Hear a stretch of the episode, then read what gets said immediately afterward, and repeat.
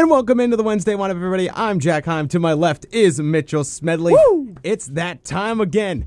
But that's not the only new thing to the show. New intro and a big, fresh, new announcement. The Wednesday windup. Steaming off the press. Steaming off the press, folks. Sit down. This news is groundbreaking. Grab your socks. the Wednesday windup will now be expanding to not only Wednesdays. We will be now. Drum roll, please, Mitchell. Ta-da! We will now be expanding and adding a Monday show to the slate. Uh, it's going to be a fresh, exciting new time. Uh, we Monday figured mowdown. it's going to be it's going to be just great for I just the came up with listeners, that. great for us. I think it's going to add a lot of new content to the show. Uh, it's going to make the viewership and listening experience that much better. Also, we'll be able to bring you, you know, greater in-depth breakdowns, fresh reactions from the past weekend slate of games for NFL and college. That way, you won't have to wait till Wednesday to get last week's, uh, you know, reactions. We can react on Monday and preview the next week on Wednesday. So we think it'll give you, you know, a much more in-depth analysis at, you know, just specific matchups and, and the week and in general. So we don't got to cram it in there like the uh, the Saints at the end. Absolutely. You know, we'll be able to get everything we want to talk about in. Uh, so it's fresh new excitement. Uh, and we hope, you know, all the listeners out there are very excited to be hearing us now, not once a week, but twice a week, Mitch. Yeah, I'm super ecstatic. Just you know, now my Mondays are, are busier, but I mean, who would I rather spend it with than Jack Heim? Oh, absolutely. Oh, man, that touched, you know, pulls at the heartstrings, Mitch. Thank you so much. But I mean, it's just, I love you, Jack. oh, I love you too, buddy. But- Almost as much as I love NFL football. absolutely. It is back and it is so good. Oh, so much happened this week. That's where we're going to start off with today. We got a few matchups we're going to highlight. Oh man, it was just great. I mean, let's just from the top couple sentences here. I mean, what, what did you think, Jack? Because I was in heaven, wa- sitting down watching football all day Sunday. Had my fantasy team going. I got the the uh, week one W. Uh, Dak Prescott got hurt though. That was my quarterback. So I, I wheeled and dealed, became Howie Roseman. I got a trade. I'll get your opinions on later. But what you're feeling watching NFL football? I mean, it was again. it was great. It was great. Uh, you know, the first half was a little rough for my fantasy team, but I think it was for everybody. It was a uh, you know it was a slow start for a lot of teams. Very. But once the ball got rolling, things were exciting. There was a lot to a lot of action uh, and so much to break down. But yeah, it's just great to have NFL football back. And new seasons ahead, uh, new teams rising to contenders. Teams, you know, taking some steps back, but you know that'll that'll be determined as the season goes on. Yep. But we got our first look uh, at these teams in true meaningful game action now that the preseason has come and gone. Well, you talk about a rising contender and some teams uh, taking steps forward. That that pretty much describes the first matchup we're going to check out. It's the hometown Birds with a first week W uh, on their road to Super Bowl Fifty Seven. Uh, the Eagles taking down the Lions. this game was a lot closer than it felt. Uh, the the final score will tell you it was 38-35 in favor of Philly over Detroit. However, uh, most people watching the game, at least me, I, I felt like the Lions never really had a shot at this after the first quarter. Uh, it got a little close at the end, but Miles Sanders cleaning up uh, with the third down uh, carry for first down really sealed the deal on this one. Jack, you know, division rival, you're a Giants fan. We'll get to you in a second, but what did you take? Did the Eagles really uh, have a good game plan? Should they have won by more? What did you take from a close, ending up being close win over the uh, over the Lions? Well, offensively, there was a lot of positives to take away. Uh, Jalen Hurts played a pretty clean game, didn't throw for a touchdown, but didn't turn the ball over either. 243 yards, it's an average game through the air. But I felt where his best impact had was on the ground. 17 carries for 90 yards and a touchdown. You know, that dual threat capability that Hurts has that was on full display in week one against the Lions. Uh, but another thing was there was plenty of red zone rushing options. You know, Sanders got in for a touchdown. Boston Scott, Kenneth Gainwell, four different Eagle rushers get into the end zone for a touchdown. I mean, for an offense that really, you know, red zone wasn't the greatest rushing attack of last year. It was brutal. You know, Sanders didn't register a touchdown, if I'm. You I are believe. correct. It, we had a, a moment of great rejoicing in my apartment as, as Sanders went in for the score. Uh, just putting that, that last year of zero touchdowns behind us and moving into a brighter future. Absolutely, you know, getting the monkey off his back, if you will, getting into the end zone early for his first touchdown of the 2022 campaign. But again, offensively, you know, f- for me, AJ Brown was a monster. Oh, was he? Dynamic. Oh, hallelujah. How many times have we talked and I've said it just feels good to have a real receiver, a real clear number one bona fide receiver on this football team here in Philadelphia. Haven't had it since DeSean Jackson. Absolutely. You know, he goes for 10 for a buck 55, averaging 15 and a half per catch. I mean, he just an incredible game an incredible game plan by Nick Sirianni in this offense, scheming to get AJ Brown open, different looks, screens, deep shots, uh, many of ways. And we saw a lot more deep shots from the Eagles offense. Uh, week one, I expect to see more of the same with the dynamic threats they have on the outside now. Uh, mm-hmm. This offense is going to be fun to watch in 2022. It's it's really going to be great. And and we didn't even see DeVonta Smith. He didn't register a catch. So you add a whole nother dimension of this to an offense that scored 38 points against a weak defense, albeit. However, let's get to defense because the Eagles' defense, a lot of a lot of people are worried. They they had the pick six, they had some you know three straight three and outs, but other than that, I mean, the second half they got chewed up. What did you make of all the all the new additions? You know, is it going to take some time to mesh, or are the are the Eagles' defense just not up to it yet? I'm not willing to make a total, complete, you know, conclusion on this group after one week, but from the early goings, I did not like what I saw. Uh, the Lions' offensive line really had their way with the Eagles' defensive line when they wanted to. Uh, you know, not not what I was not what I was expecting uh, going into this game. I was expecting this Eagles front to be a lot more physical, and they just looked like they got dominated uh, whenever the Lions really wanted to go on the ground. D'Andre Swift had an incredible game, 15 for 144 and a touchdown. You know, a lot of that was boosted from a 50 yard carry early on in the First game. First carry of the game, I believe. It yeah. was, you know, right from the start just gashing uh, the Eagles. They the Lions went right down the field, put the ball in the end zone, up seven nothing. You know, it was really uh, shocking. And then the Eagles settled in, and uh, you know, with the help of that pick six by Bradberry, they they uh, three straight three and outs. That pick, you know, Eagles went on a 20, 21 to nothing run and really kind of opened it up. And and you know, it was back and forth between one or two or three scores for most of the remainder of the game until it, it did get close at the end. Um, I think personally that uh, you know Howie Roseman he got on the phones this offseason. He brought in a lot of new faces. You know we have Jordan Davis, Nakobe Dean, who both need to play more. Uh, James Bradberry had the pick six. He had the big play. Uh, you know, just working on on pass defense uh, as a whole now. Uh, where really, I don't think the secondary was as much of a concern uh, over the weekend with with C.J. Gardner Johnson, um, big play Slay doing what he does, and Bradberry obviously with the big play. Uh, I, I think really Jack hit on it. The, the problem was the rushing defense, and that's you know getting Jordan Davis more involved, getting you know your linebackers more involved that you just got. Uh, that's going to help with that. Although uh, you know Barnett, I believe, is out for the season. I saw with a I, I think I think it was a torn ACL, if I do remember correctly, Jack. Um, you know, so there is there is reason to be concerned about the rushing defense, something that the Eagles usually pride themselves on. Um, so once again, I think it just uh, really is left up to remains to be seen. My personal feeling is this is going to be a strong defense. It's going to be a strength of the team, and it won't be giving up 35 every week, uh, uh, even though it did to a subpar Lions team. Let's move on to another subpar team that surprised this week, and this is Jack's team. Jack, how about them Giants? How about them? But real quick before we get into that discussion, a quick message from the KUR Notebook.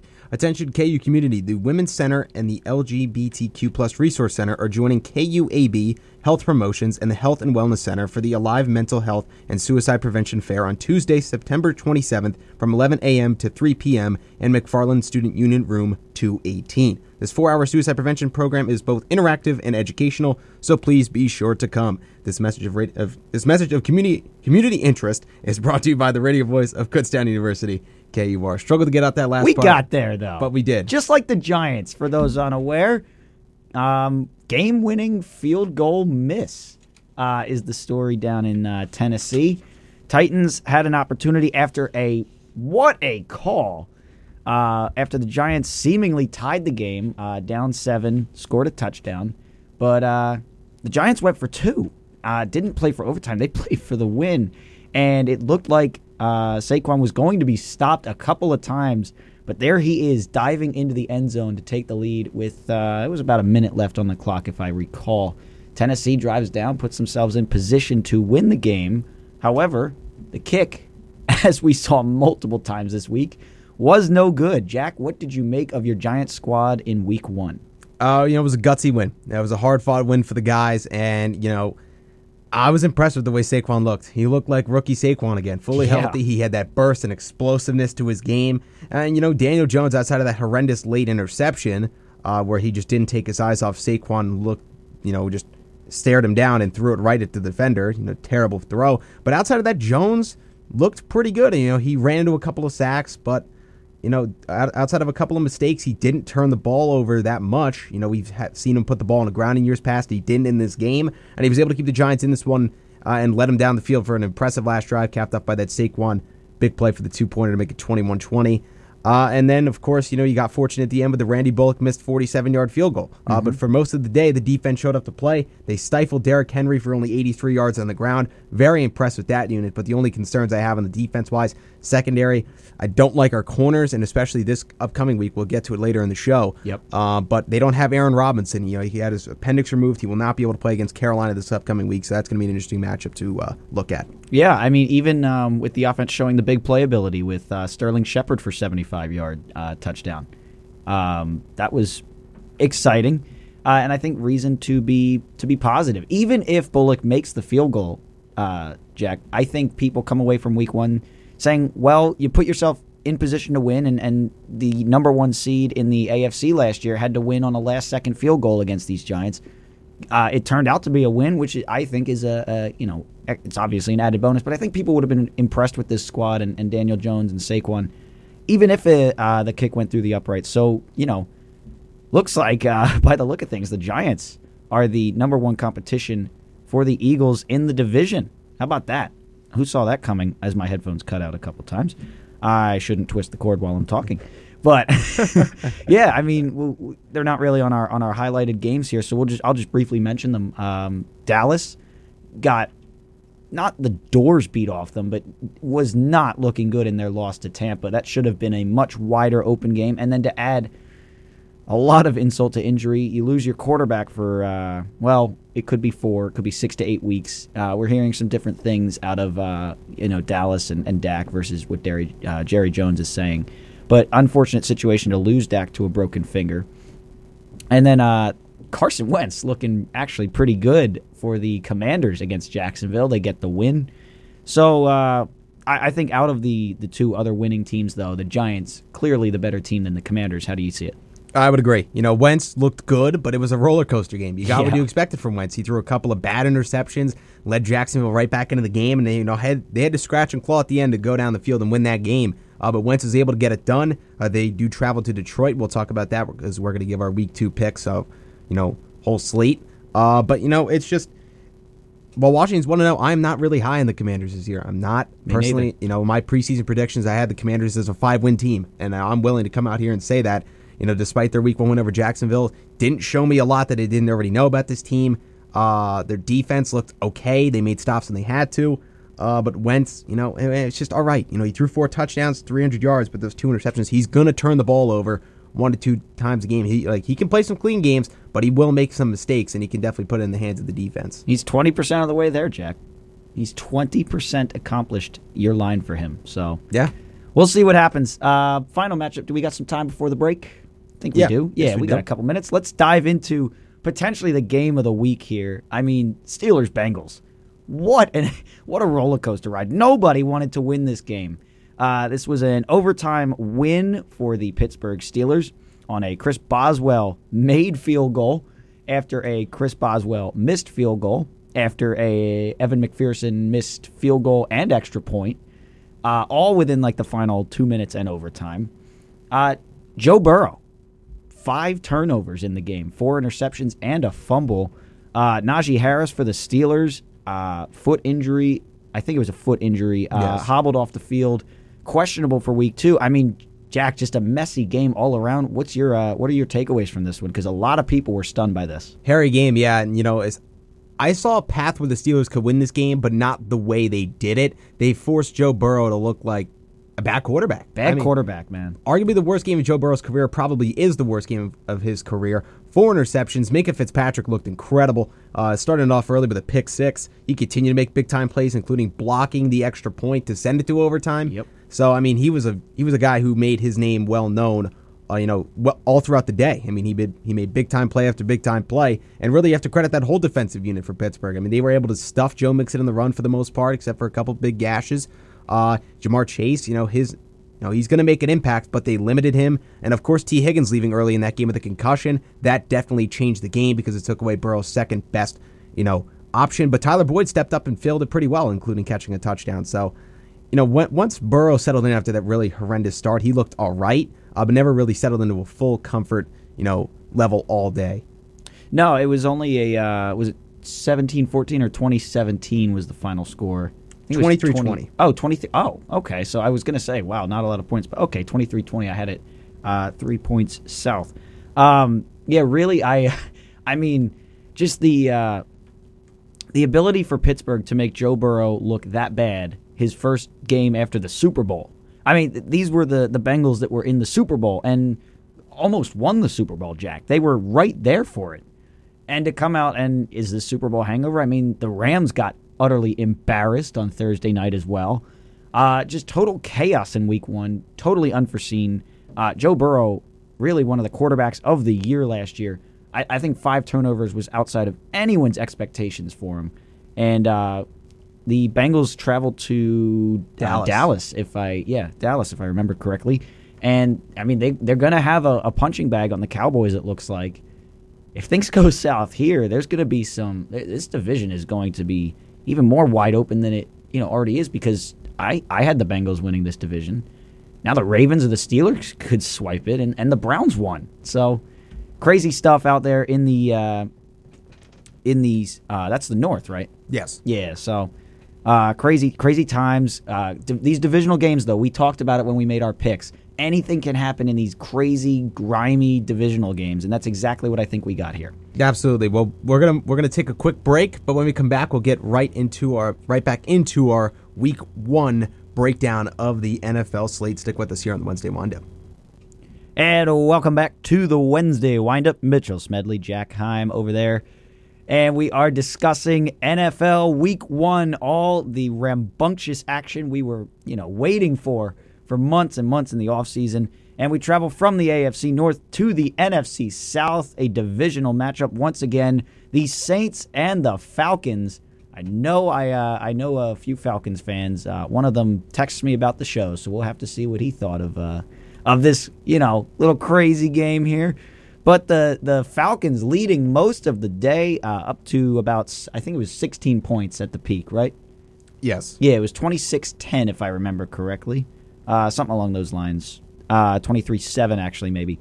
And the That was 26-10. You were right. Oh, I had it right the first time. I should have stuck with it. Let it be a lesson to all you out there. However, with the help of Michael Thomas and a blocked field goal, the Saints storm back in comeback fashion to get a first week win against they their did. divisional opponent. Jack, takeaways, Saints Falcons. Falcons look good for a majority of this game, you know, right till the end, but they do what they do. They find a way. they find a way to just choke away games. Isn't I mean, it miraculous? I mean, 99% win probability. You know, the Falcons are. You know, I'd give them the better chance of losing than wrapping up the game if you give them a 90, 99% win probability. As crazy as that sounds. But, uh, you know, it's just, it's wow. It's just wow. But honestly, my takeaway is the Falcons looked good. They looked a lot better than I thought they did up until that fourth quarter.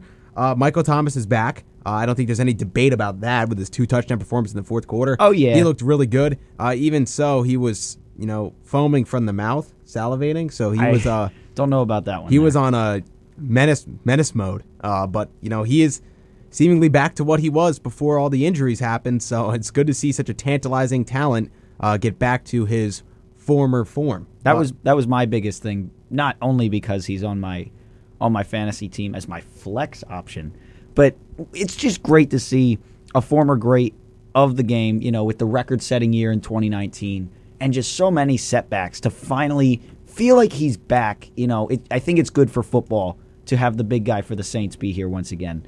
Um, another guy that seems to or look to be here again, Jameis Winston. What do you what do you make of famous Jameis? Oh, I love famous Jameis. He's, he's my guy. He's my guy. He went to Florida State. So Hey, my, there you go. My favorite college team. But you know, it's just he looked good in the fourth quarter. You know, the turnovers weren't there. He threw for 269, two touchdowns, and threw two big touchdowns, and led him down the field for that Wil Lutz game-winning field goal. Uh, so you know, when clutch time came, Jameis Winston shined the brightest and really stepped up for the Saints when they needed it the most to come back and beat you know a Falcons team that a lot of people thought weren't that good. But again, I mentioned they already did look good in this game. And I'm going to say it again, it's a recurring theme. We'll see how they look against the Rams next week, and we'll talk about that later on, of course. But again, uh, it's just, you know, Winston, the Saints offense, turned it on when needed. But my one concern for the Saints is uh, Kamara. I mean, what happened? Oh man, he ribs. nothing. He's got a rib injury. Rib injury. Yeah, he uh, he should play week two. Uh, he should be playing, but he was hampered by a little rib injury there. Um, I mean, Kamara, he, he already has uh, enough on his plate with the looming, you know, off the field situation. But now you add in uh, an actual physical potential injury here, and uh, the the Saints ground game. I mean, uh, Mark Ingram had a, a, fumble as well, so it's not looking good for the the Saints ground game. It, it puts a lot more weight on Jameis Winston if you can't run it with a with a talent like Kamara, and if you don't have a solid option like like uh, Ingram, if you don't have the trust in him to hold on to the football. I mean, that really puts a lot of quarter uh, a lot of quarterback on pressure, a lot of pressure on the quarterback uh, to really make plays. And we've seen Jameis before when he feels forced make the mistakes down in Tampa. We've seen this before. Uh, so if I'm a Saints fan, I'm nervous that that all of this is on Jameis. However, I mean, if you'd want anyone to have your quarterbacks back, it's Michael Thomas. I mean, star receiver here. So we'll see if that sort of safety blanket aspect can help Jameis Winston. I'm personally pulling for him. Uh, you know, the Saints. You know, I'm a Panthers guy, so I'm not really rooting for the Saints, but I like a good uh, a good journeyman in uh, Jameis Winston there. Transitioning to the other quarterback in this matchup, Marcus Mariota. Surprisingly good performance, and um, I, that's really just all you can say. Although he didn't put the game away. Jack, you think he? You think this is overall positive for Mariota or overall negative? Uh, I mean, it's a positive performance, but I'm not sold that the Falcons are going to be able to take the positives in this game and transition it to next week and week's future because they do have such a tough opponent coming up, going on the road. You know, it's a tough pill to swallow taking a loss like that. You know, mm-hmm. the Falcons have had these in years past, and while Mariota looked good, 215 through the air, 72 and a touchdown on the ground, I I mean, the Rams are going to be hungry next week. We know that. Oh. And you know, after that I wouldn't want to face blowout loss on Thursday Night Football to open the year, I it doesn't look like it's going to be a positive look for the Falcons. I you know, uh, it's tough, but you know, positive performance. Uh, it'll be interesting to see if Mariota can take this. You know, as a positive in the future, but I think he can play well. The talent is there. Mariota was a very talented quarterback coming out of college. Yeah, you know, got a chance, but then you know things didn't work out in Tennessee, and then went to went to the Raiders. Never really got an opportunity there. So he's kind of just been, you know, after starting times in Tennessee, it's been you know kind of just the backseat driver kind of deal. Uh, but now he's getting his chance again, and in Week One he proved he's trying to make the most of it and played pretty well. He, yeah, I think he at least proved he belongs here. He he can play at this level, and uh, I mean, let's be honest, he doesn't have the most star-studded roster around him, but he does have playmakers like Kyle Pitts, Cordarrelle Patterson, Drake London, Drake London now as well. Yeah, just drafted, and uh, I mean it's really interesting to to say, but I think um, you know Mariota impressed more than the quarterback in his old home Tennessee.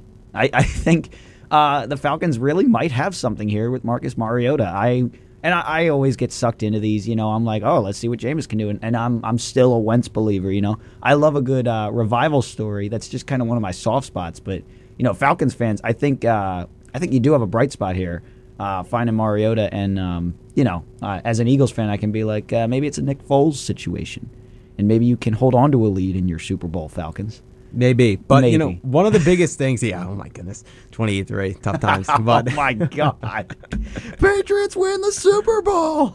Yep. Brady has his fifth. Oh my goodness, I was I was in shambles for the Falcons fans because I was pulling for Atlanta to win. I just Me they were too. they were just such a good story that year. Matt Ryan, Julio Jones.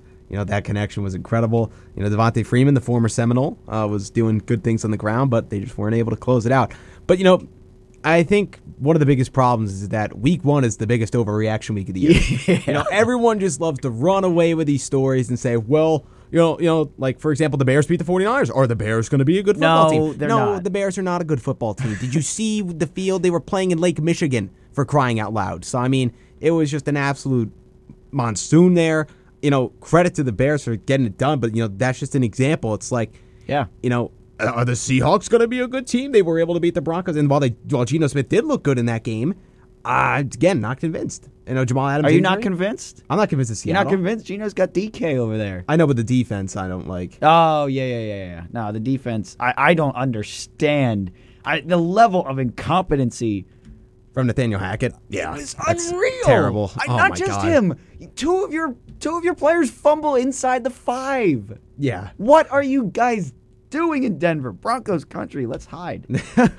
yeah, between the red zone woes and the absolutely ab- abysmal clock management late in the game. oh, what was that? And, and to top it all off, the, the decision of all decisions on Monday Night Football. I mean, Jack, you. This is the reason you're a competitor because you paid Russell Wilson. You gave him this huge, you know, this trade and everything, and then yet you, you have that to get five yards and keep things going. Or option B, try and tie for the longest kick in NFL history. Yeah, second longest behind Tucker's make last year. Or was it 64? I think it was equal to 64. I think it was 64. We'll check it. We'll check. We'll get the We- we will check it. But that. still, i the point still stands. You take the ball out of your quarterback's hands, who is an all world. Well, I wouldn't say all world talent, but he's a he's Future a Hall of Famer. Future Hall of Famer. Uh, but he's a very good quarterback. And you take the ball out of his hands to kick, you know, a 60 plus yard field goal. And McManus has never made one before. He's 0 for 2 uh, from 60 plus uh, field goal try attempts. And, you know, you do it again. So, you know, Nathaniel Hackett, you know, you can acknowledge in the post game that you made a mistake, but now you have to be able to move on from that and manage the clock a lot better. Yep. Uh, but, you know, you have to remember where he came from. He was with Green Bay. And they made the mistake in the NFC Championship game against the Buccaneers a couple years ago where they decided to kick the field goal down eight uh, and take it out of Rodgers' hands. Yep. So, I mean, that is just, you know, it's not, surpri- I, I'm not, not going to say I'm surprised, I was surprised. but, uh, you know, again, you have to look at the past trends and what he's done in the past and the parts of the decision making he's been in the past and say, look, you know, that was a mismanagement of proportions in one of the biggest games of the year. Uh, and he does it again here in week one. So, you know, hopefully he can learn his lesson and move on and manage the clock better for the Broncos. But, you know, that was just an ugly loss to take uh, for, for Denver to start the season. It was really, uh, really disgusting. Aside from the, I mean, I would love to say aside from the Jeudy uh, touch, long touchdown, they they didn't have offense, but they did, and they they just found ways to throw it away. You know, whether it's kicking a couple field goals, fumbling twice, like things just were totally, totally mismanaged when you had the building blocks for a win there up in Seattle. Um, all right, let's move on to a couple of the uh, the Broncos' divisional opponents. Actually, the Raiders Chargers. Jack, this was a game we didn't really know how it was going to go. It ended up going the way of the Chargers. Unfortunately, they did uh, win at a at the cost of Keenan Allen for a, a minor injury. Um, I believe a hamstring, if Yes. I am correct. Uh, but the Chargers knock off the the Raiders, and I mean, they did it against the Davante Adams show. Yeah. Uh, you know, you got a little glimpse of what Carr and Adams are going to be able to do. You know, Carr didn't play a good game. Three interceptions. Yeah. You know, try to force it down the field into triple coverage to Davante Adams. Just trying to do a little too much. You know, that's what it felt like for Derek Carr in this game. You know, just trying to do too much and trying to go to Adams a little too much. You know, force feeding the ball there. That's what led to that interception.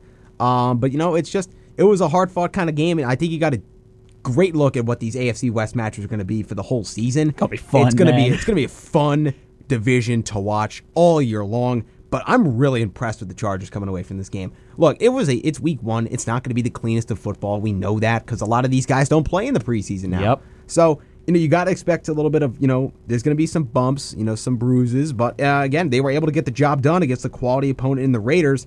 Uh, and Herbert, he looked just as good. And now he is my MVP prediction.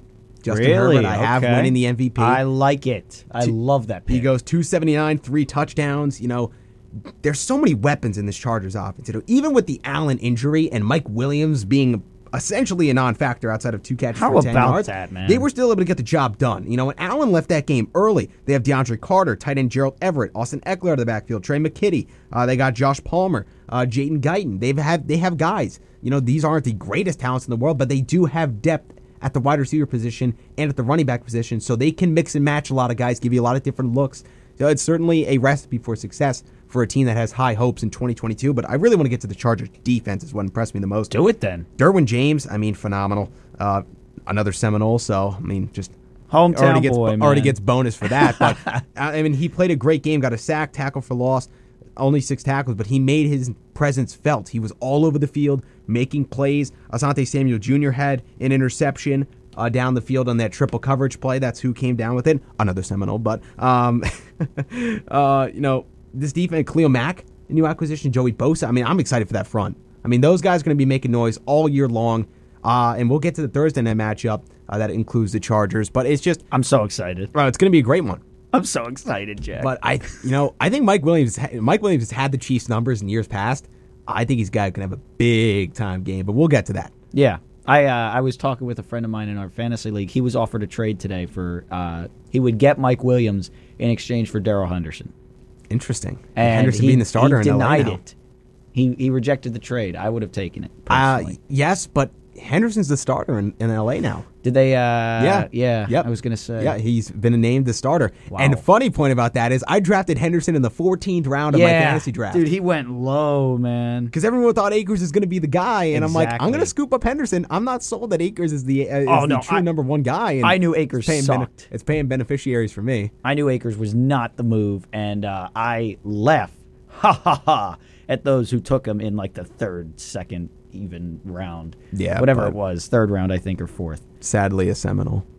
Oh, another one, really? Yeah, I know. oh, he, he was electric in college, but you know, Yeah. it's just Oh, the old, uh, so far. The old uh, Penn State boys got it done this weekend with uh, Saquon and Miles Sanders. Yes, they So that was good to see. Man, I was so happy for Sanders. But uh, there's just one not. other, um, you know, matchup. We can just finish up with some final thoughts here. Not really a matchup I was going to go into, but just uh, while we're talking about running backs, actually, Christian McCaffrey underutilized this weekend, but it was great to see him going up and into the end zone once again. I was uh, ecstatic. Although the Panthers, man, they came all the way back. It looked just like the Saints game, uh, but but they would lose on a uh, game-winning field goal after some ref ball, some questionable calls on a roughing the passer play. And this is after Baker, I mean, just orchestrated a beautiful drive, got them down into the red zone, first and 10 at the 14, and fumbled the snap. Uh, fell on it, but it was a loss of one, second and 11. And from there, they played conservative for the field goal, and it ended up costing them the game because they uh, they lost by uh, two, Two. points. So the touchdown really would have uh, would have done wonders for them. Dif- uh, disappointing loss for the Panthers. They will play your New York Giants in Week Two. Uh, we'll get to there in just actually a few minutes. But uh, I mean, final thoughts to sum up the week. I mean, Bills Rams is the one that comes to mind. Bills Rams. How about we do this? You know, for the games you didn't talk about, rapid reaction. Okay, How about yeah. we just you know go through each game, give our you know final thoughts. Bills Rams. Bills blitzed them. Uh, they looked really good. Rams. They got some things to work on. Bills, uh, yeah, rapid reaction. Bills Super Bowl team. Absolutely. Uh, Pats Dolphins. Tua and Tyreek. Jaylen Waddle. Those weapons meshing together early. Yeah, fun to watch. Uh, really interesting offense to watch. Uh, Tyreek Hill, electric player. Tua, a lot of question marks. I'm interested in the Dolphins. And for the Patriots, conversely, on the flip side, Mac Jones got got a little banged up in that game. He seems to be fine. But that offense looks not great under the guide of Matt Patricia and Joe Judge. Yeah, Patriots are the opposite for me. I'm so bored by them. They are not even close to the playoffs here. Uh, let's move. Ravens Jets. Joe Flacco. All you need to say for the Jets, that offense did not look good. but Michael Carter and Breece Hall, interesting running back duo. Yep. Um, I, I thought the Jets. I mean, they're just the Jets at this point. They are what we thought uh, they are, and the Ravens. They took care of uh, business. Potential uh, potential AFC North title uh, run starting here. So Ravens, good win. See if you can keep doing it. Agreed. Let's move. Colts Texans tie. What a greasy, Oof. ugly game. Late Oof. comeback from Indy. I thought Indy was going to look better, but I still think they're the top dog in this division. Uh definitely with the with the Tennessee loss, uh, I would totally agree with that statement. Texans, I think this is one of those uh, fluky week one things. I don't think Davis Mills is good at all. Uh, it was just a, a weird thing. Tennessee, not Tennessee, uh, Indianapolis showed that they can roar right back and uh, took control of the game at the end. Just ended in a tie. So you know, weird. Well, I'm definitely keeping my eye on the Colts. I don't think the Texans are anything. Vikings Packers. Vikings Oh, dominated this game, and they looked doors really good. They look really good. Oh man, Justin Jefferson is the best receiver in the league. Absolutely, definite contender. Green Bay, they'll get it figured out. Same thing happened last year. Rodgers will be fine. yeah. I think Green Bay. Uh, I don't know. See, I'm the guy that uh, I thought Brady was done five years ago. So I'm gonna say uh, I'm gonna say that the Packers uh, missed the playoffs this year, and Rodgers looks really bad. Interesting. Chiefs Cardinals. Chiefs offense looked as good as ever. Cardinals unmotivated defensive performance. Only garbage time made the score seem any sorts of close. Yeah, really shocking. I uh, I mean, Not to me. Not not really. I guess when you consider how many weapons the Cardinals are without. I mean, DeAndre Hopkins. Uh, they lost some other receivers. I mean, they are just down uh, some guys. I mean, Hopkins just comes to mind. He's so important to the offense. But uh, I mean, the Chiefs. How about Edwards-Helaire? You know, I like him. I like that he uh, scored twice. And uh, Patrick Mahomes, you know, it's going to be him versus Herbert in the season for that MVP race, but also, I mean, tomorrow night. So Absolutely. Well, we're going to take a quick break. When we come back, we'll give our quick thoughts on Bucks Cowboys before we move on to our Week Two NFL predictions. Right here on the Wednesday Windup. Stay with us. And welcome back to the Wednesday Windup, everybody. Jack Heim alongside Mitchell Smedley. Mitchell Smedley, who was definitely not still chewing goldfish when we came back on. 100% the Bucks County Kid. the Bucks County Kid. oh man. Well, we're going to go back to the rapid reaction. We were talking about Chiefs Cardinals before we took our break. We're going to give our final thoughts on that and go to Bucks Cowboys. Jack's gonna gloat, everybody. Gloat And- alert. Now, I'm not going to gloat, but I'm going to say something that I had a hunch about this Cardinals team, and Jeopardy I music. was proven right in week one. I'm not going to say it's going to be the whole year. I, I think it's going to be the whole year, but you know, Weren't you just the one 15 minutes ago? You know, this is week one. This is like the biggest overreaction week in the history of forever. it is. It and is. I'm going to just say off the wall things because I don't like the Cardinals. No, no, no, no. Well, that is a cardinal sin, Jack. No, but yes, I, I think it is the biggest overreaction week because it is, but this isn't an overreaction for me because I had these thoughts about the Cardinals before week one happened. I think this team's not that good. I think they're a six to seven win team. You Uh, said six. You I- said I'll six, and you were six. adamant about it. I'll go six. Good. If they Uh, win seven, I win. Kyler Murray uh, has robbed the Cardinals of money. Uh, I believe he's getting 250 plus. I don't know exactly, but I don't know why you don't like uh, Kyler. Murray. Are you not watching the film? Clearly he isn't. clearly, clearly he isn't. I had to. I had to. Uh, but yeah, five five years, two hundred thirty million. That's a lot ouch. of money. for a guy who has gotten you to the playoffs once and didn't Didn't do didn't keep him close against the. Rams. Yeah, that was So- bad. All right, from your just gloating like to mine. just like Kliff Kingsbury, bad. dang. Yeah, From your sorry. gloating to I like mine, Jack. I have one thing to say to you. what are those? How about them Cowboys? Stephen A. Baby. Oh my goodness. I love those videos after week one when like the Cowboys lose and he's just recording the TV and then he just slowly pans to himself and he starts chuckling. He goes, ha, ha, ha, ha, and then he's going, How about them Cowboys? How about them Cowboys, Jack Time? They got utterly embarrassed on Sunday Night Football. I was waiting all day for Sunday night. Yes, we were. And I picked them to win. I, I just, I don't know. I thought it was going to be a fluke week one thing. Nah. I didn't even have to wait till week two. I got to see Cowboys misery first thing. You know, Cowboys failing is just something that I think it's universally It's like vitamin D. It's just healthy for everyone. everyone needs more of it. it's universally celebrated. It is universally celebrated. Hey, we're just checking to see if you're still them boys. Um, clearly you're not. clearly you're not. Dak Prescott is hurt though. On a serious note, that, does, that does that's unfortunate. suck. See, that lessens the fun. It does. I, I don't like to see him hurt. I, Dak Prescott is actually fun to watch. Yeah, injuries are and he was my good. fantasy quarterback. For those that you know don't think I actually believe in Dak Prescott, he he was my fantasy quarterback.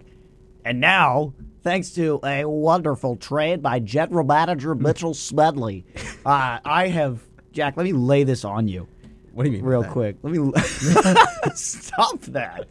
I'm sorry. I'm Stop. sorry. We're live on air. the opportunity was too good. It, it, it posed itself. I had to say it. All right, so I got wheeling and dealing, and over over 48 hours of talks uh, with my friend Adam, we came to a trade agreement Okay. where I gave Adam Antonio Gibson after his 20 point week, Okay. and in return I got Devin Singletary and Joe Burrow. Wow. Yes, Wow. Interesting trade. Burrow was uh, Adam's backup quarterback. He has Justin Herbert Okay. in the starting spot. Why would you draft Joe Burrow if you have Justin Herbert? I have no clue. He's a but Bengals fan. I digress. okay, well that makes sense, but you But- don't need him when you have Herbert. So uh, he had started Singletary this week. He needed running back help. Uh, and I, I don't think he's looking ahead because Brian Robinson is scheduled to come back about week, Week five. five. And that Gibson pick could really go downhill. And that was my that was my goal. He was my first bench spot. He was my third running back. He was actually going to get the start over Josh Jacobs this week. but the opportunity presented itself, and uh, you think I won the trade? I think I won the trade. I we, think we-. I think we solved each other's issues, though, at least for the time being. I got my quarterback. Singletary's going to be on my bench, clearly. Um, we'll see what happens, you know, if he becomes a bigger piece of that offense. But I got my quarterback. I was looking at options like actually Jameis Winston, Marcus Mariota, and Daniel Jones, three quarterbacks we just talked about a little while ago. But I think uh, after a down week where he still hit his projection, uh, having Joe Burrow on this team is just fantastic for me. So I, uh, I don't mean to gloat, but uh, I think I'm making a run here. You're a winner. One weekend. Um, yeah. Two two rules of thumb I have for making fantasy trades is that I don't make the trade unless I am getting the best player. If I'm giving up the best player in the trade, the package does have to be worth it. You got the best player in the trade, Joe Burrow. Yep. The best fantasy player. You got the best player in the trade and And an extra piece. an extra piece. So you not only got two for one, you got the best player in return. So that makes me believe that you won this trade flat out, easy, no debate. Yep. Um, you know, Well, I think it- like I said, it, it benefits me more, but I think it also actually benefits him because he's Short term. He's improving his. I mean, even uh, even Gibson post Robinson coming back, I think is better than Singletary. He's going to be catching passes out of the backfield from Wentz. Uh, I, I I just think that's how that offense is built. That's what he was doing last year. But uh, I mean, you know, so my fantasy team, uh, even with uh, Dak going down this week, still put up uh, 117. Uh, and that was with Diontae Johnson, Mark Andrews, and Josh Jacobs really not doing anything at all, uh, anything special at all most of the day. So you know, a lot to look forward to. But I think I think you're right. I think I got the best player and a little extra bonus to add some running back depth uh, behind McCaffrey, Jacobs, and Penny. Uh, those are my other three running backs. So moving on, we're gonna get some picks in here, Jack. well, we have to give our rapid reaction to Bucks Cowboys first. Oh, that was We- my we- rapid reaction. Well, we didn't How talk about Tampa. About them Cowboys. Thank you, Tampa. That's my So- reaction. Now, Mike Evans uh, is a very good receiver. Uh, Julio Jones is kind of back, and it sucks that Godwin is hurt again. Yeah, it does. That could have been a really frightening offense again. It could have. I mean, I don't know how long Godwin's going to be out for. Uh, I don't Just think the it's going fact to be that long he's injured term. again is is really, you know, I hate to see it for him because the him and Evans is such a deadly combo, and adding in a new reborn uh, Julio, I was so excited. I was Yeah. so excited to watch. Just my quick thoughts on Tampa Bay. Offense didn't really look that great. Uh, you know, Fournette looked good, but the passing attack, eh, the, the, and part of that was from the line. Uh, the line didn't really look the best. Brady got pressure in key situations. Micah Parsons two key sacks. Yep. Uh, speaking of Parsons and Fournette had a little bit of Twitter beef. Uh, Hmm. Parsons didn't like a block that Fournette uh, had, and there there were words said on Twitter. But you know, Fournette does have the upper hand because they did win the game pretty handedly. Yeah. Uh, so you know that is where that. I think a lot of that, offense stuff was stifled uh, down in the red zone, though. You know, they got down and, and just a lot of field goals. Yeah, they were able to move the ball. They just couldn't convert. You know, Ah, big, sounds like on big Denver. downs. Yeah, it does sound like Denver. But you know, in all seriousness about the Cowboys, the offense. I mean, it just wasn't there. It I mean, all didn't night exist. they didn't do anything. They have no outside of CeeDee Lamb. They have no threats about receiver. Nope. Zero. Z- There's no one I'm afraid of from that Cowboys receiver room outside of CeeDee Lamb. And Zeke and Pollard are struggling too. Yeah, uh, You're not going to win games so- behind them anymore. Yeah, and you know you can't you can't win a game where you have 71 team rushing yards. It's just not going to work. Yep. Uh, you know, and you have to attribute it to offensive line being a little hurt. But again, this offense looked terrible. I mean, uh, to begin with, I don't think Mike McCarthy's that good of a coach. Nope, I agree. Uh, so I mean, I think this season could get real rough for Cowboy fans. And friend of Love the sh- it. Friend of the show, Josh Toot. We don't care. We love that the Cowboys are terrible. Uh, not sorry to break it to you. Uh, it's going to be a rough year for, for them boys, uh, depending on how long Prescott's out for uh, All and what kind of start they get off to. But I can't wait. we do have a quick message from the KUR Notebook before we get to our week two picks. Attention, KU community, join the Women's Center for Why Overturning Roe Matters, an informative webinar panel discussion on what happened when Roe was overturned and what it means for those seeking abortions in Pennsylvania. This panel will be held online on Wednesday, September 28th from 4:30 p.m. to 6 p.m. You can register for this webinar on Engage. This message of community interest brought to you by the radio voice of Kutztown University, KUR. Wednesday Windup Jack Heim alongside Mitchell Smedley. It's pick time, everybody. It is week two. Jack took me down. Time. 'Cause We're I- going to go over our record from week one. I picked going back on and the count. me the game. I went nine six and one. Mitchell Smedley, the Bucks County kid, went eight, Eight, seven, seven, and, and one. one. So we both look to do better in week two, and we're going to We're start both it with off. winning records, though. Let's Both not. winning let's records. not. You know, But I'm never down satisfied. ourselves too much, dude. Always striving until I am 16 and 0 or you know Undefeated. 15 on a on a bye week. You know, like LaVar Ball once said, undefeated, and never lost. That's where I'm going to get to, but for a week. Jack but rapping? What is Um, going on here? we're going to get right into our week two picks. Mitch, Thursday night. the big one, baby. tomorrow, I'm so one. excited. It's the Chiefs and the Chargers in Arrowhead, and the Chiefs open up as a four point favorite. That one's going to be a Prime Video, the first ever broadcast on Prime Video. Al Michaels getting his first Amazon broadcast, making a debut. And for a guy who's been in the broadcast for so long, it's hard to say Al Michaels in debut in anything. Yeah. But that is the case we have posed in front of us for tomorrow night. So Mitch, we're, what are your we're not doing betting lines. We're just doing who's winning the game. We're just doing who's winning, but I thought it was an interesting line to bring up. Yeah, it is an are so interesting line, but uh, give me the Chiefs. Give me the Chiefs to win this game. Man, oh man, that offense looked so good. And uh, I just, you know, it's going to be close, I think, because it is a divisional game. Two juggernauts in the division here. But it is going to be one of the most fun games of the season.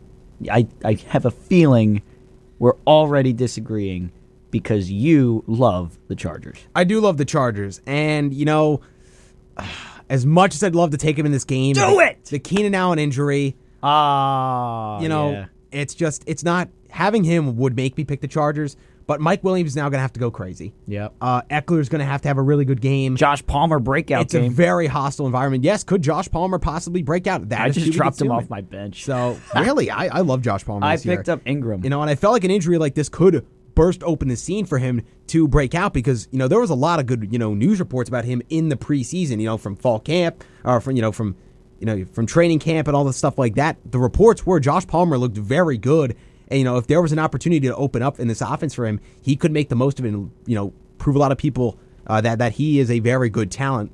Um, but yeah, it's going to be interesting to see how these wide receivers match up. I'm not sold on this Kansas City defense. I think this could be a very high scoring game. You know, these games in Arrowhead on Thursday night are always strange. You know, you had that Denver Yeah. Kansas City one a couple years ago with a pick six from Bradley Roby that ended it with 30 seconds left. I feel like there's always a weird photo finish. And even Chargers Chiefs a couple years ago, that two point conversion to Mike Williams after that late touchdown from Philip Rivers ended in a win for the Chargers in that late comeback. So there's always weird happenings on these Thursday night games in Kansas City between AFC West foes. Uh, I'm going to give it to the Chiefs, but I would not be shocked in the slightest if the Chargers won this game. okay, yeah, I'm not shocked no matter who wins. I am shocked if it's a blowout in any one direction.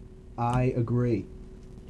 All right, where are we moving to next, buddy? I'm writing down these picks. So I- I, I heard you come move out for a little bit. Yeah. So we're gonna Dead go. air. That's not good for the show. yeah, I'm very sorry. Jets Browns. Jets Browns. Oof. Browns are the Tank favorite in this game, and now they have Brownie the Elf on their midfield logo. They don't have the traditional brown helmet. They put the little Wow. elf. Interesting. Hmm. One of their old logos.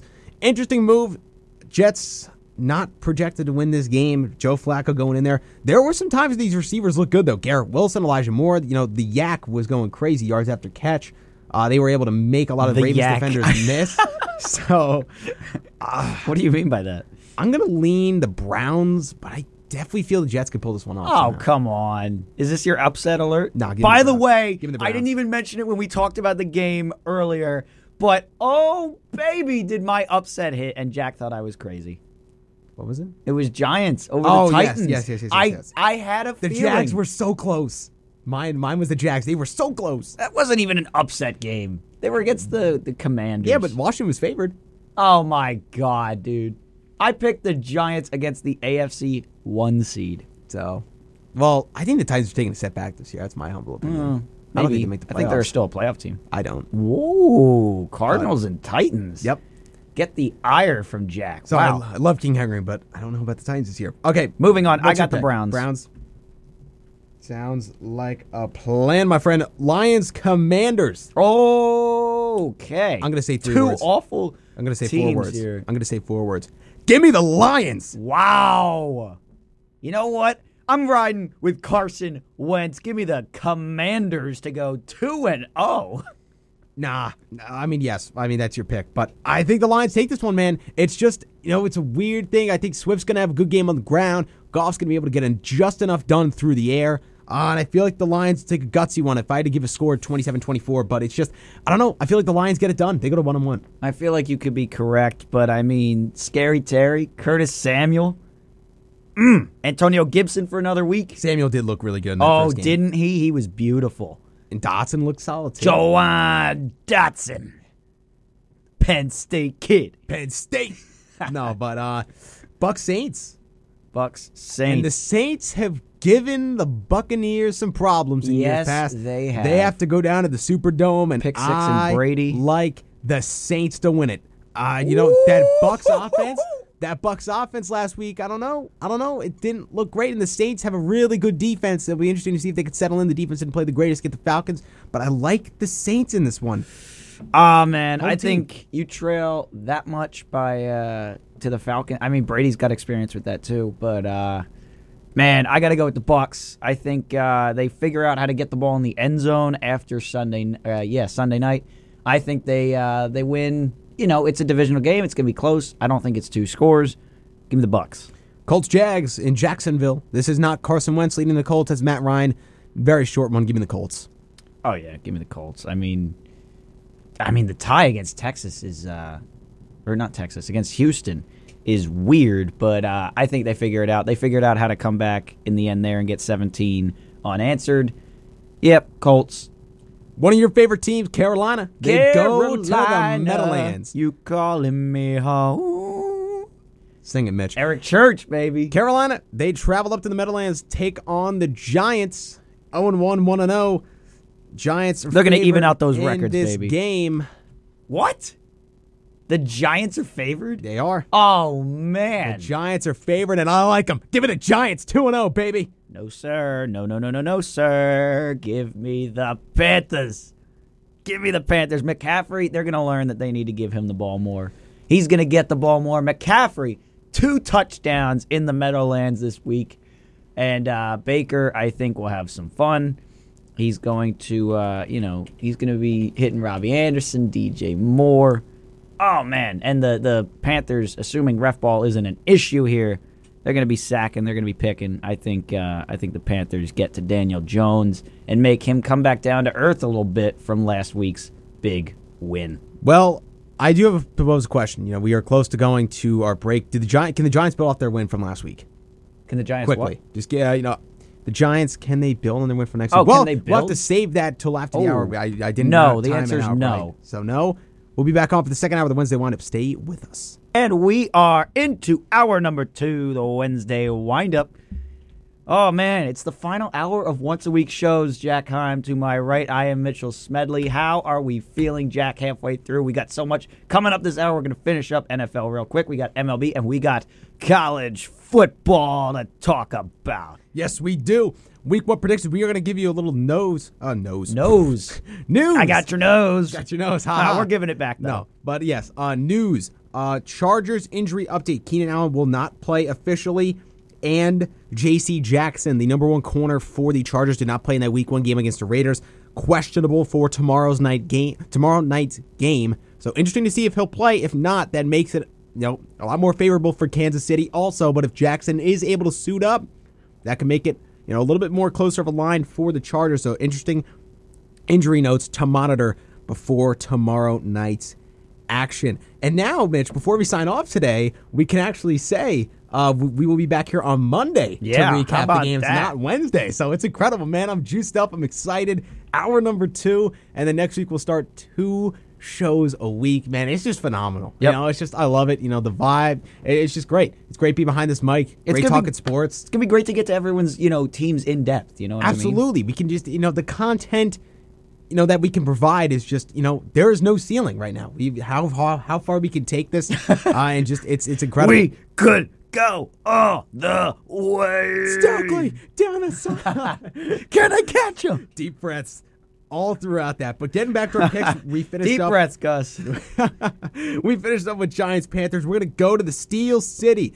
The Steelers trying to build off their Gross. big time Week One win off, you know, against Off the that Bengals. old Maine sounding Boswell doink and then the make. Yeah, all I thought it was, dude. That, that doink game. was loud. Yeah, it was.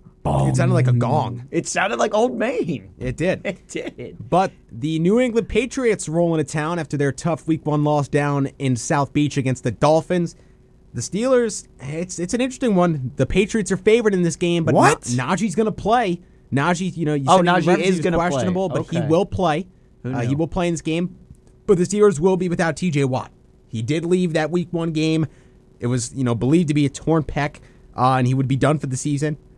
But he does not need surgery. So the estimated timeline for right now is Watt will only be out six weeks, and the Steelers will get him back at some point in the season, and that is huge because you know the early beliefs in Watt is you know in my mind the best edge rusher in football. I mean, he was an an animal last year, twenty plus sacks. Did he? I, did he set the sack record?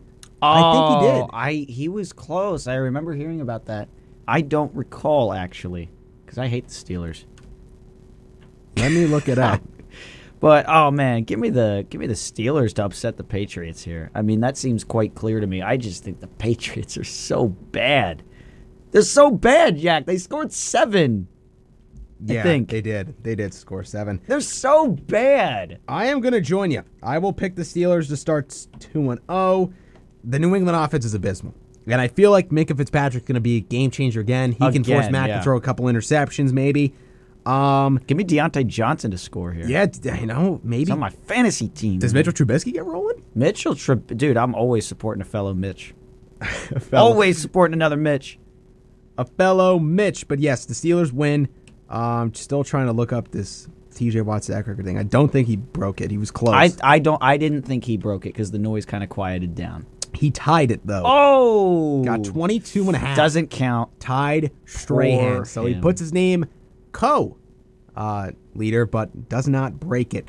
But yes, we both had the Steelers. We're going to move on, wrapping up the one o'clock slate. We're going to Baltimore with the Finns and the Ravens. Oh, Interesting matchup. Ravens Wow. are the favorite in this one at M&T Bank Stadium. Lamar in this offense. Does Rashod Bateman and Dever, Devin Duvernay, are they going to be able to do enough against Xavien Howard in this Miami secondary uh, to get the win? Or do you think Tua, Tyreek Tyreek, and Jaylen. Waddle go there? and get a what'll happen. Jack? What'll happen? I'm going to take the Ravens. Ravens are the favorite. Uh, Hmm. Lamar's on my fantasy team. Uh, so, you know, Mark Andrews is a big mine. game. We can Mark both Andrews benefit here. We can both benefit from it. But yes, Ravens, you know, solely, you know, they're being at home. You know, it wasn't the best performance on the road against the Jets, but I think the Jets are much more, you know, they're not going to be a playoff team, but they're not the hapless team that they were last year. They're pretty year. hapless, buddy. The defense looked good. They're pretty hapless. I'm sorry. Sauce Gardner looked incredible. Sauce Gardner. Yeah. I don't care. I don't care. I don't care. No, I don't I don't think the Jets are a good team. I think they'll You're getting like- lost in the sauce, buddy. I think they'll win five games, but the second the defense did no look more better. than three. So, uh, yeah, I like the Ravens.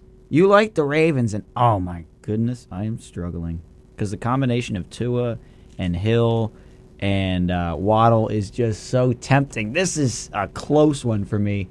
And uh, impulse, impulse reaction. I'm gonna go upset alert. Miami Dolphins over the uh, Baltimore Ravens here. Well, you go Dolphins. I defer and go the Ravens. We're gonna go to the four o'clock games. Four of five. Rams, Falcons. We mentioned this one earlier. Rams, the heavy favorite, Heavy favorite. nearly by eleven um, uh, by the opening lines, but I'll give me the Rams. Not close. Yeah, it's uh, not they they bounce back. Cooper Kupp is gonna go off, and uh, I will definitely benefit from that. Darrell on my Henderson leads team. the Rams to a victory this week. Also week. have Darrell Henderson too. So Ooh, Rams offense you. put up 50. Put up we need more. You're up 42 to 7. Don't stop. No. They're gonna say, "Mr. Heim, we can't take it. We don't want to win anymore." and I'm gonna say, "I don't. We're gonna we're gonna keep. We, we Jack may get bored of winning this week. yeah, I may get bored of winning. Too much winning. But um There's never too much winning. yeah, exactly. NFC West showdown in San Francisco. It's the Seahawks and the Niners, Two bad teams, in my opinion. and I'm going with San Francisco. I think Trey Ah. Lance and this offense bounce back. Uh, Deebo Samuel has a good game. Uh, San Francisco, and it's not close. You don't think it's close? Nope. I think the Niners win by double digits. Oh, come on. You weren't impressed by Geno? I was, but they have to go on the road. It's going to be a motivated Niners group. They're going to win. They're going to they're going Ah. prove they're to prove that Week One was just a fluke and terrible weather. I Trey Lance will look good. do not like the Niners this year. I do not like Trey Lance, but I didn't like the Seahawks before Monday night. But I got to tell you something, Jack. Is this your upset of the week? Oh man, yes it is. I know I picked the Dolphins, but I think that game's a lot closer in people's minds. What's the line on this Niners game? Niners minus nine and a half. Oh my god! Yep. Nine and a half. Give me the. Seahawks upset of the week. Okay, Let's go two for two.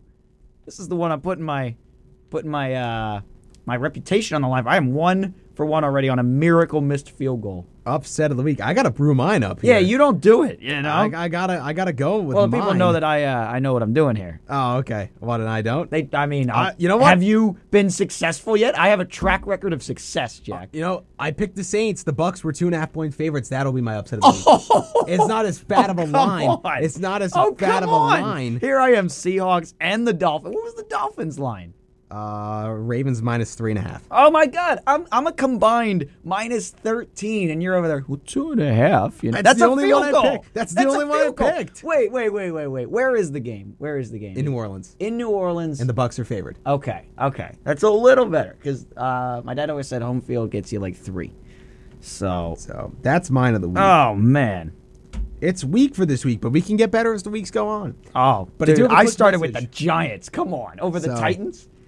That was a good win for me. But a quick message from the KUR Notebook. Attention KU community, the Women's Center and the LGBTQ plus Resource Center will be hosting the sixth annual Gender and Sexual Minorities Conference on Friday, October 7th from 10 a.m. to 4 p.m. in McFarland Student Union Room 218. The conference's theme is justice, including a look at social, economic, political, and organizational justice while discovering the roles of equity, fairness, inclusion, and compassion for all. The day will begin at 10 a.m. with keynote speaker Lala Holston Zannell, who leads the ACLU's advocacy and organizing work to support and empower transgender and non-binary people and focuses on anti-violence in the LGBTQ plus community.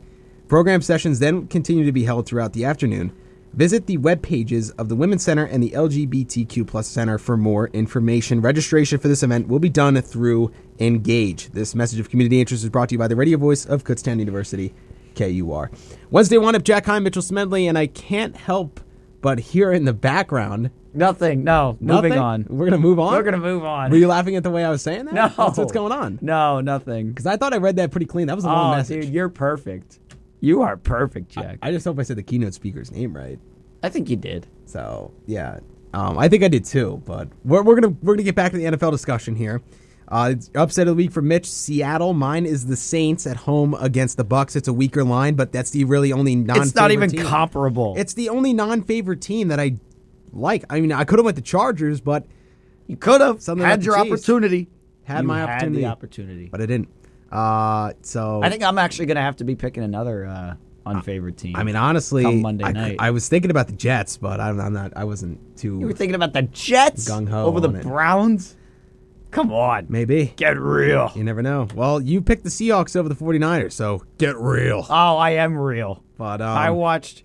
I watched Geno Smith devour my hopes and dreams on Monday night. well, Bengals Cowboys. Uh, we are not them boys. Bengals How by a million. them Cowboys? Bengals about by to a get million. lit up by my new fantasy quarterback. Oh, give me the Bengals. How about- Heavy win.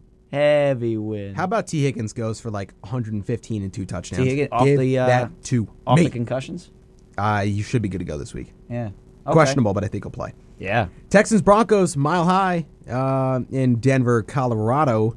Altitude there. Denver favored by 10. Give me the Broncos. Yeah, give me the Broncos. It's not by 10, but they're going to win. Yeah, uh, I don't think the Texans are able to build off that week I one think they can tie.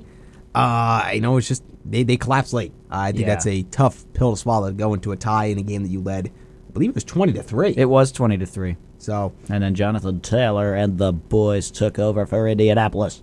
so rounding out the four o'clock slate, we got in Las Vegas at Allegiant Stadium the Las Vegas Raiders hosting Raiders. hosting Kyler Murray and you're one of your favorite teams for whatever reason. It's not Eh, one of my favorites. I just think they're much better than you give them credit for. the Arizona Cardinals. They're at least Uh, two wins better than six. I like the Raiders. Eight. I can do math. I like the Raiders. Uh, Devont, Davante I'm Adams. sorry. What? Can we get that on recording? I like the Raiders. Oh, oh, oh! I thought you. Oh, I thought you said Cardinals. No, I like the Raiders. Oh. Davante Adams and Derek Carr have a monstrous day. Uh, with Adams going for 130 plus and, a t- and at least one touchdown. Wow. Derek Carr throws easily over 300. bold and prediction. four touchdowns. Raiders drop 40 in this game. Oh Uh, my goodness. Yep, Raiders in a blowout. Oh Give me the Raiders God. 42 to 17. 42-17 Raiders. I am as so I'm going to the score position. That's just because I don't like the Cardinals. I just don't. Wow. But and I also really love that Carr Adams connection. So I can't wait for the Cardinals to win this game. Although I am going to pick the Raiders, but it's not 42-17. Raiders like- Raiders only favored by five, but I don't know. It's like 30 to 20 in my yeah, mind. honestly, I, I honestly, that's just me being so like like going on a tangent of unrealistic. I think Jack being emotional. Yeah, it was just my my emotional highs because I, I okay, also do buddy. have Carn Adams in my other league, so I Oh, need man. that to go well. Oh man! But uh, trying to think if I have any Raiders or Cardinals. I yeah, don't believe I so do. I'm I, that's what I'm hoping. Oh hoping. no! for. Oh, what am I saying? I have Josh Jacobs. yeah, those are my hopes. Those are my hopes that Carn Adams go crazy. I need Jacobs. To if I had to go be off. realistic, I do think the Raiders win by double digits. It's not that close, not not that much of a blowout. I would say 31-17 though Raiders if I had to be my realistic score prediction. 30-10. So, Bears Packers Sunday night. Give me the Packers. Ah, this is gonna be Week a one bad was a fluke. Aaron Rodgers, Aaron Jones, these two absolutely Two flukes. ripped up one, ripped up the Bears last year in this very game on Sunday night in Yep. Lambeau. Uh, I- I think it's the same recipe. I think it happens again. I think Rodgers and Jones have a fantastic game, and the Packers win handedly over the Bears. Yeah, give me the Packers. Go Pack, go. Uh, I can't stand the Packers, but as much as I agree. as much as I would love to pick the Bears, I just can't. They're gonna fail. Well, They- we have- week one was also a fluke for them. Yes, but we two now Monday have night two games. Monday night games. What's the deal with this? ABC. So one is on ESPN and ESPN two, and that's the seven fifteen game between the Titans and the Bills, and then eight thirty on ABC slash ESPN Plus is the Vikings and the, Eagles. Birds. So first one Titans Bills. With how both these teams looked in Week One, oh Oh man, Oh, baby. give me the Bills, Give and it's me the Bills, Bills. favored by ten. It's going to be a blowout, not even. I think the. Bills cover easily. Yeah, easily. it's seventeen to twenty point win. Vikings Eagles at the link. It's going to be a Eagles. good environment, but I tell you what, I know you're gonna pick the Vikings, it's the Vikings, baby. and you know I'm gonna pick the Eagles. It's the Vikings, baby. who's favored? Eagles. What? No way. Yep. There's no way the Eagles are favored in this. Two and a half. Is What? Is that my oh, upset of the week? Oh, come on. Get real. I- I'll stick with the Saints. But give me the Vikings uh, because wow, they just look so good week one. I mean, they did. Justin Jefferson uh, is going to go into Philly and really, really emphasize No, why no, it was it's not about mistake. Justin Jefferson. Oh, it is. It's about Jalen Reagor making Does he even return. play? If Jalen Reagor catches a touchdown, If Jalen Reagor catches a touchdown, I think the whole city of Philadelphia will. I might have to uh, wait another week to make my appearance on Monday. oh wait, no, that'll be Monday night. Oh no, I'll have I'll, I'll be waiting another. Uh, So it'll we can be preview next that. Monday. Yeah, to Wednesday. Yeah, I'll have to wait till the next Monday to come back on the show because uh, I will I will be still screaming at my TV come two o'clock Wednesday afternoon if Yeah. Jalen Reagor ends up in the end zone. Well, I'm not saying it's a, it's going to happen, but it is a possibility. It I, Jack, I don't cry over much. That would make me cry. That would be my twenty-eight to three. Well, that is our picks. Uh, we have locked them in. Hopefully, we can There it improve from last week. But now we're going to shift over to MLB real quick before we go. All things college football here today. We are just a minute and a minute and twenty seconds before our first break, so we're going to just slightly get into our MLB discussion. But Philly's NL back on a win streak. Jack. NL East race continues to get interesting. People, the Braves within half a game. Uh, my Mets are frustrating. They are so. What else is new? It's a, just a headache. you know we we have a name for this, Jack. It's called metting. Well, we're 89 and 54, so I mean, But not sure you're how much metting. Metting it is, but if they can win tonight, And uh, it's they a would get- beautiful phenomenon. They would get their 90th win of the 2022 season. It would be. I mean, it's it's, it's good Mm-hmm. No regardless. But I'm not going to be happy unless we win this division. yeah, no one cares. I'm not going to be okay. Well, I'm kidding. Wow. I'm kidding. Uh, no, I love metting. The So- side effects it comes with angry New Yorkers. yeah, angry New Yorkers are always a pleasant bunch to run into. Yeah. especially if you're from a out of town crowd. Oh, it's hilarious. so. Um, But the Braves, man, hanging around. both teams have been scuffling those of late. Yeah. It's been bad. I mean, and the Phillies have. They've gotten on a little bit of a run here against the Nats and the Marlins, but you know that gap isn't really closing much. So it's No. going to be the Braves or the Mets. Yes, yes, it is. Uh, but we're going to take our first break uh, here of hour number two. When we come back, all things MLB, and following that, college football. So, plenty more to talk about here on the Wednesday Windup. Stay with us. And welcome back to the Wednesday windup. Mitchell Smedley, Jack Heim, having a great time in the studio here. We're talking a little bit about little MLB here. We're talking about that NL East race and talking about which team is going to prevail. And Jack, I'll give you a little hint. It is, boom, not yours. Wow, that was loud, but Just making were- sure everybody's awake to, we were, to uh, fully watch the Mets met. Well- once again. Yeah, that that uh, PSA is so funny. I haven't heard that one before. I- I, yeah. don't know how I recovered before we came back. so on. yeah, that was incredible. But It's not mine either, continues. though. So. Chris, But- it might be boom, yours. Because the Braves never lose. they really don't. It's just, and the problem is for the Mets, they are losing to horrendous baseball teams. Oh, it's we so losing funny. to the Chicago Cubs, the Washington Nationals, the Pittsburgh Pirates. I mean, what is this? It's a joke. It's an absolute joke. I mean, my gracious, I'm sorry to be screaming like this, but It's okay. I do it all the time. it's incessantly bad. I mean, each night you're seeing, you know, domination, domination, 4 1 from the Cubs. 5 2. I mean, where's the offense? Can we hit? I mean, these guys are terrible pitchers. I mean, no no disrespect, but I mean, these guys are not top of know, not top of the game. These are not elite pitchers that we're seeing on the mound, especially from the hapless 22 games under 500 Chicago Cubs. But I mean, come on. I mean, what? Give, give me a break. I mean, I went on this, you know, you know, on this talk last week about how the offense needs to show up. Uh, it's the same story this week. So uh, pathetic. Need to see a lot better, and you know, hopefully they can pull it out tonight because you know, as this season gets closer and closer to ending, we have a big late of the year series against Atlanta, and I feel like that's going to be the one that seals the deal for this division. One hour later. Come on! that was that was dude. That was your first real rant on the show. Yeah, I know. Welcome to the club, buddy. yes, sir. Woo! Top.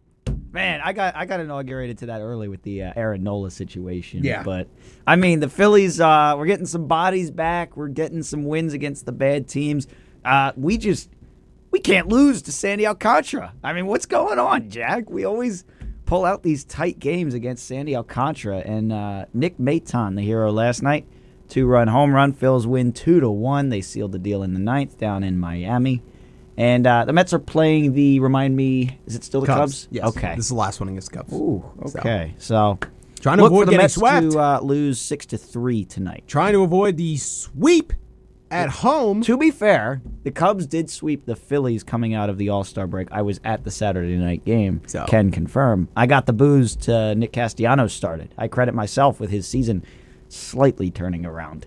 So But yeah, oh man. All right, where are we going to next, Jack? This playoff picture's really heating up. Dodgers clinched the NL West, Yeah, I saw that. winning their ninth division crown in the last ten years. The lone non-title for them was the Giants from last season. 107 wins for San Francisco and San Gabe Kapler. Francisco baseball giants. So, Dodgers' reign of supremacy on the National League West continues, After the intermission. and It's back. Just act So- number two, Jack. Yeah, it, it- they took a year off where they won 106 and got the wild card, or however many they won last year, uh, over 100 and got the wild card. But um, yeah, they're back. Uh, 96 wins this year. This team is easily one of the best in baseball, the best team in baseball in my mind, and clearly will be competing for the World Series. Yeah, it didn't look like it all all year. You know, like throughout the whole year. You know, you had the Yankees. You know, really just coming out of a cannon. The Mets really took everyone by storm. But the Dodgers. I mean, even the Astros coming on lately. But uh, the Dodgers stand tall, I think, as the favorite for the World Series 2022. Absolutely. Did you see a couple days ago the umpires in the Angels Guardians game? You told me about it. I didn't see it live. So Terry Francona gets ejected from the game, and he is flipping out. I didn't, I still didn't see the video of what exactly got him so fired up, but he was yelling things I definitely cannot say on air. Oh. uh, otherwise I would not. I almost did on air ever week. again. So, um, he was saying two words. Uh, and you you can figure that out for yourself. But uh, over and over again uh, to the umpire's face, got ejected. Uh, and then when the Angels reliever Ryan Tepera tried to throw some warm up pitches after the long delay, the umpire said no because I expletive told you to. So that was crazy. Uh, And then the Angels manager Phil Nevin proceeds to get thrown out of the game. Wow. So both managers get tossed. Uh, this home plate umpire has the ego of all egos. Sounds like Uh, a lovely man. He and- sounds happy with his life. Yeah, I'd, I'd love to go out to dinner with that home plate umpire. Oh, that would just be delightful. yeah. Well, what what a discussion. So, you're you're getting the steak. No, you're getting this because I told Must you be a to. Cowboys fan. Yeah, yeah, he probably is. Uh, but yeah, those umpires were crazy. Uh, but now we're gonna get to some you know milestone reach of milestone markers. Aaron Judge. Oh man. He is on a hot streak. He's been hot all year. 57 home runs.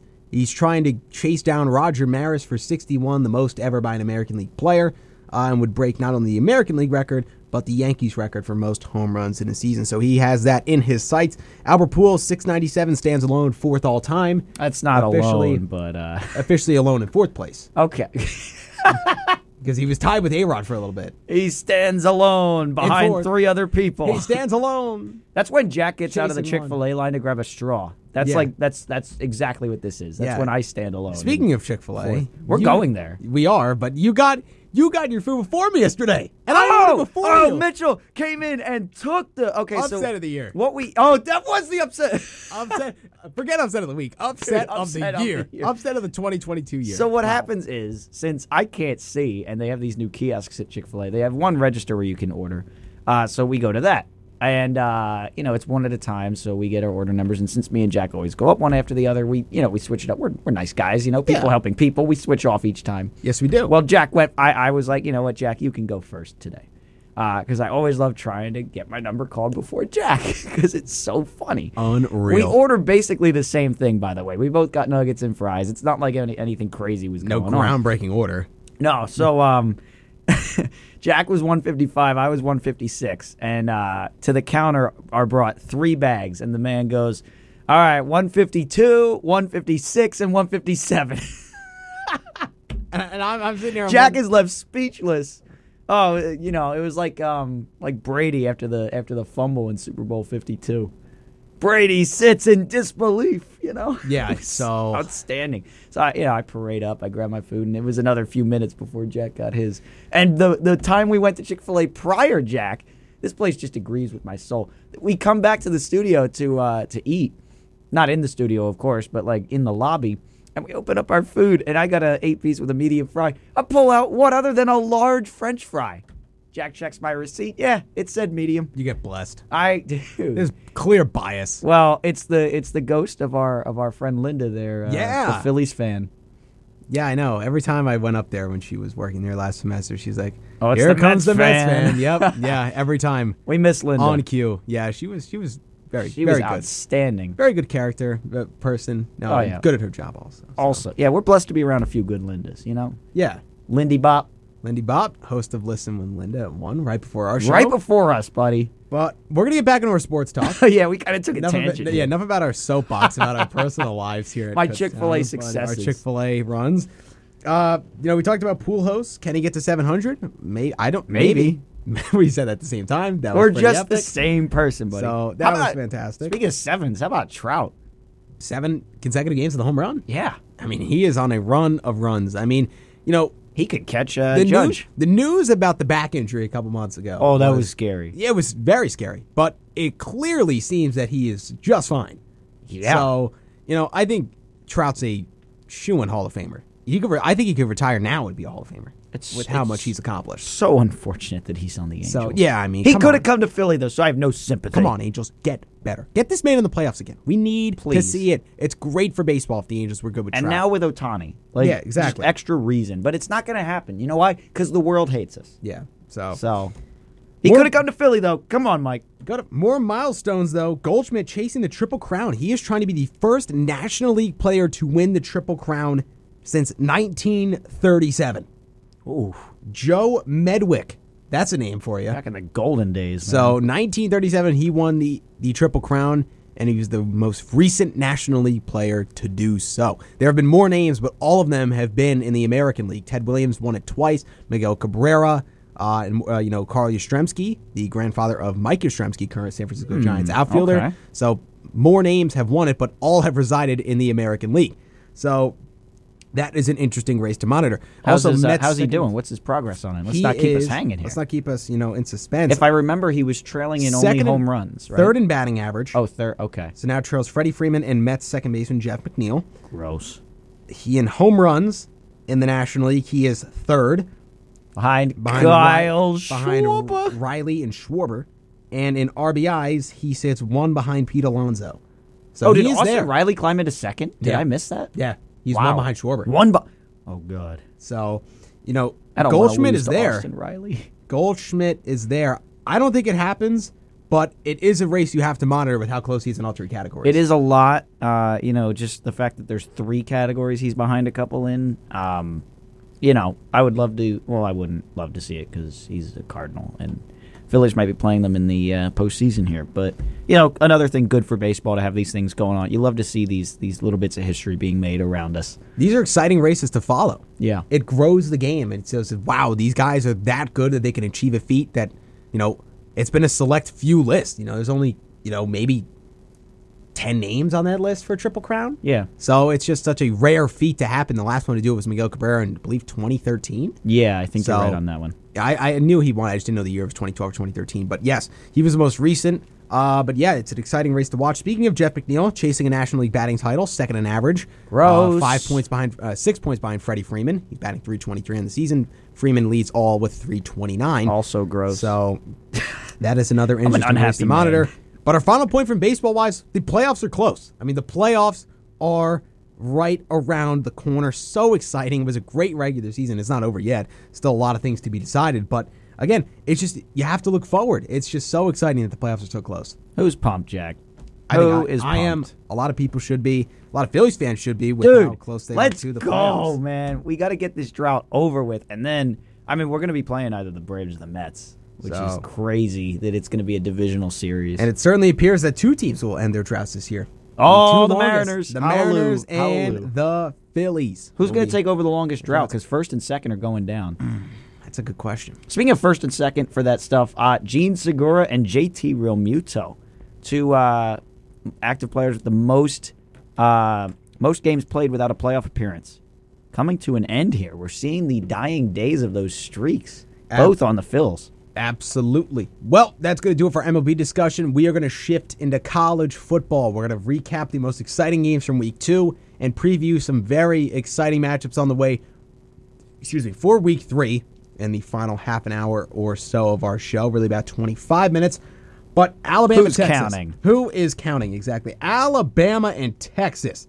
Whoo! What a game! Gus Johnson on the call. This was fun. So it was the big noon kickoff Yep. uh, for last Saturday, and you know we were at Kutztown's game. I was just going to mention that, yeah, because we. I was up in the booth. You Yep. were down on the sideline, doing a great job with your sideline Wow, reporting debut, that's Mitchell a- Smedley. That's a little bit of a, a reach there, but no, you were doing outstanding. You and uh, Mr. Josh Toot up in the booth with the 24-19 Kutztown win. Everybody, first of the season. Absolutely, and I'll break that down with Josh on Friday's episode of the Bears, Bears Beat. beat, baby.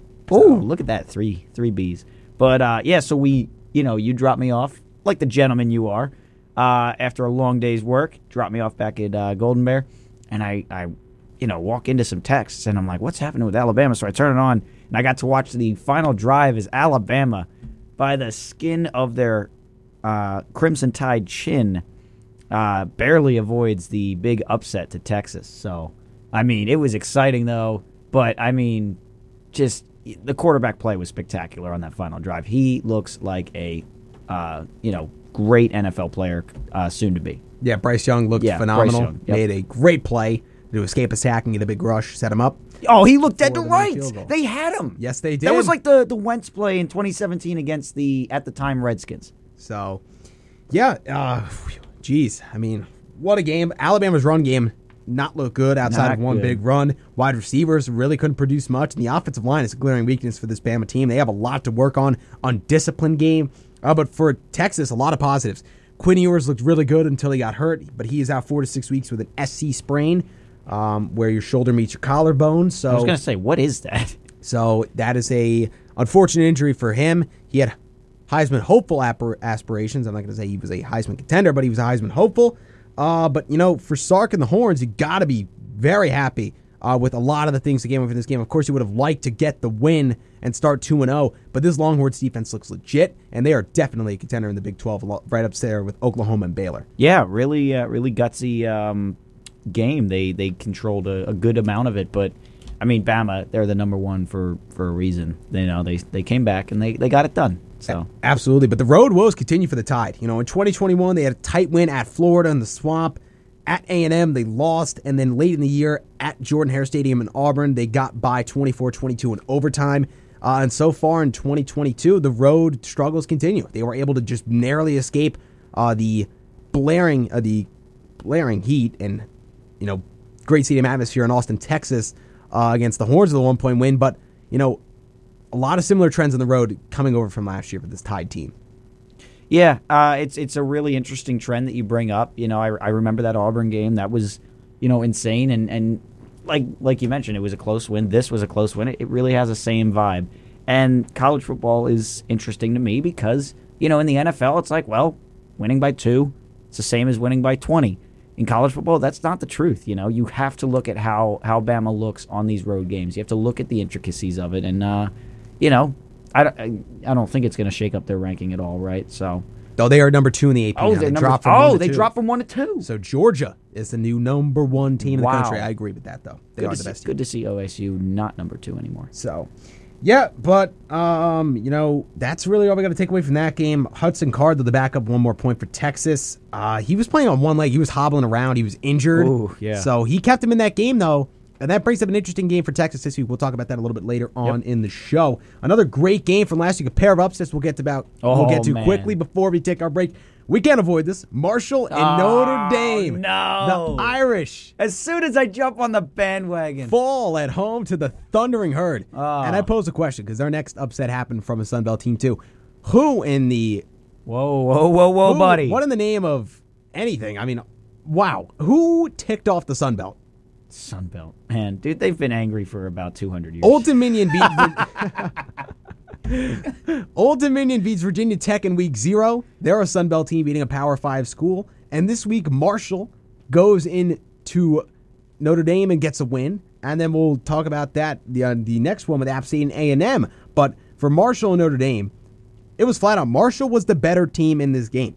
Uh, you know, you might say, well, Jack, that's obvious because they pull off the upset. But no, Marshall looked like they were the better team on this Saturday. Yep. They looked like they outclassed Notre Dame, out physical Notre Dame. Uh, and it's a discouraging performance to see if you're an Irish fan. This offense looked terrible. And there's, you know, there could be a lot, lot of future problems for Notre Dame if they can't fix some things. Oh, absolutely. I mean, I think I kind of felt this. I, I said after the they led the third after the third quarter against OSU, but I mean after that, even really into the second half, it was utter domination. They at, at that point started to look like they didn't belong in the same class as OSU, and they did enough for me to come in here and say to Jack, "I told you so, man." But uh, I mean, I think this uh, solidifies that no, they were not for real as that number five team, and uh, just wow, you're absolutely right. Just outclassed, outplayed, out everything by Marshall here. A, a team I'm going to be honest, I had never heard of before this. Yeah, so the Thundering Herd pull off a shocker in week number two. We're going to step aside on the Wednesday windup for our final break of today's show. When we come back, we'll recap week two upsets, other games, and preview all ahead in week three. Stick with us for the last 20 minutes after this break. And welcome back to the Wednesday windup. Jack Heim alongside Mitchell Smedley getting back into our college football discussion. I'm very sorry to burst out. And he's back just in time. he taps the toes. So I started that intro and Mitch was not in the room. Uh, Dude, credit to you though. Okay, if we hadn't just broken out laughing because this is the first time, but like credit to you because you were just gonna go right along with. I heard I I was outside the door and I go alongside Mitchell Smedley, and I was like, yes, he's doing it. But then as I sat down, you know, the laughter I, ensued. I'm sorry. and Here we I'm sorry. It was not so that you, You know what to in. do, man. We're just on that same page, Yes, buddy. sir. It's not that you walked in. It was just the look on your face when you walked in. You just rip open the door and you're just standing there with a just absolute, just a big old grin on your face, just laughing it up. So Because I knew I was gonna beat the clock. Yeah. I, So I knew you still laughter. had a few seconds on the intro. so you brought me to laughter, but ah, Oh, dude! I, wow. Behind that, behind, behind that smile, behind that grin, was pure and utter determination from the Bucks County kid. Dude, from the oh. bathroom next door, man, I was like, I was busting it back here. I, okay, so the problem is, the problem is, Jason didn't have the door to the studio open, so on top of all that, I had to grab my ID and swipe in, and and throw that door open with the force of of uh, Nick Bosa. yeah, throw the door off the hinges while you're at it. Ah, have that removed, as my friend would say. So- but yeah, oh man, he beats the clock, and it's only Jack, you know, seeing things that causes the viewers to understand the situation. Well, we got to get back into This college is a football. fun show, buddy. Absolutely. Great time. as always. Great time as always. But Marshall Notre Dame, we mentioned how the Irish got outclassed in this game and how the offense looked bad. Adding insult to injury, literally, their starting quarterback Tyler Buchner done for the season with an injury. Backup Drew Pyne got a little bit of action in this game. Uh, the backup Pyne went three of six for 20 yards, a touchdown, and an interception. Buchner threw two interceptions on the game. So, you know, on the surface level, you could be saying, oh, well, you know, in these kind of games, you know, Notre Dame loses the turnover battle. And that was it. You know, they just coughed the ball up, uh, and Marshall was able to capitalize on the turnover. No, no, no, no, no. That that did happen. They turned the ball over, but Marshall controlled this game, like we mentioned. The the Thundering Herd came into Notre Dame, uh, and they they controlled the game uh, as, as a heavy underdog. So all credit to them. Interesting to see where Notre Dame goes from here. They got Cal this upcoming week at home. Should be a win before they travel to Chapel Hill to take on the Tar Heels in an interesting now week four matchup We just played Cal, see. didn't we? to see if uh, Notre Dame. Yeah, we did. We did just Yeah. play Cal U of Pennsylvania, not Cal Berkeley. I, I know. So But uh, hey, Penn State can beat them, so why can't uh, Notre Dame? yeah, why why can't they? But no, what if Jack won? What if wait? What if Jack won? We're bringing back that slogan. Dude, that was a long time ago. That was man. That was forever ago. Uh, but App State A and M, we're keeping it with the Sun Belt upsets. If I were to tell you no context to the final score, if you did not know the final score of this game, if Appalachian State scored 17 points, you would say, okay, you know they scored 17, but A and M probably was able to win by double digits. You know, 31-17 final. You would think, right? I would think, Jack. Well, you would be thinking wrong. in Why that would I be aspect. thinking wrong? Because App How State dare you speak to me in that manner? App State wins 17 to 14 in a stunner of all stunners. and you want to talk about excuse yourself. I'm sorry. You, I'm turning into you. So, padlock stats galore, folks. If you look up and down these team stats, there is a alarming feeling things it's on A and ugly. M side. It's it is ugly. You think we, that game undered? We thought Marshall controlled the game. We did. App State controlled it to a different level. Time of possession: Appalachian State, 41 minutes, Oh 29 seconds. Texas A&M, the sixth team in the country, 1831. 18 minutes and 17 seconds. Seven- You were So- close. Okay, well, where's the other 14 seconds? No, probably kickoffs and all that stuff. That's still possession. Well, no. Ah, maybe not. You- I'm yeah. sorry. So, um, but yeah, total yards: App State 315, A and M 180, first downs 22 for the Mountaineers, nine for the Aggies. I mean, it was just a, it was a massacre. I mean, that is what you have Whoa, to say. whoa, whoa. It was just, it, it was a beatdown.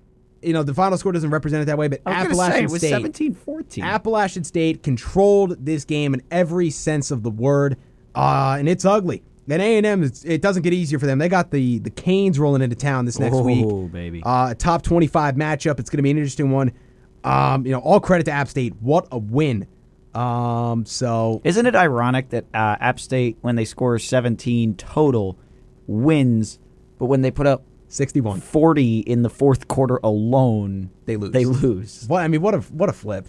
What an absolute flip! Tennessee and Pitt. The Vols go up to Pitt and take down the Panthers 34-27 in overtime. Tennessee Pitt's rushing attack and check outside of a 76-yard run for a touchdown. The Vols offense looks solid with Hendon Hooker at the helm, but can they win Tennessee games? They haven't had to, you know, go out there and say, "Hey, you know, can you lead us down the field for a game-winning drive?" Uh, but you know, I think they can. Hasn't been proven yet. Uh, but for Pitt, Kedon Slovis, starting quarterback, left the game, and their backup eh, only looked all right. So interesting, you know, ahead for the Panthers. Will they be able to get the job done if Slovis isn't around? I doubt it.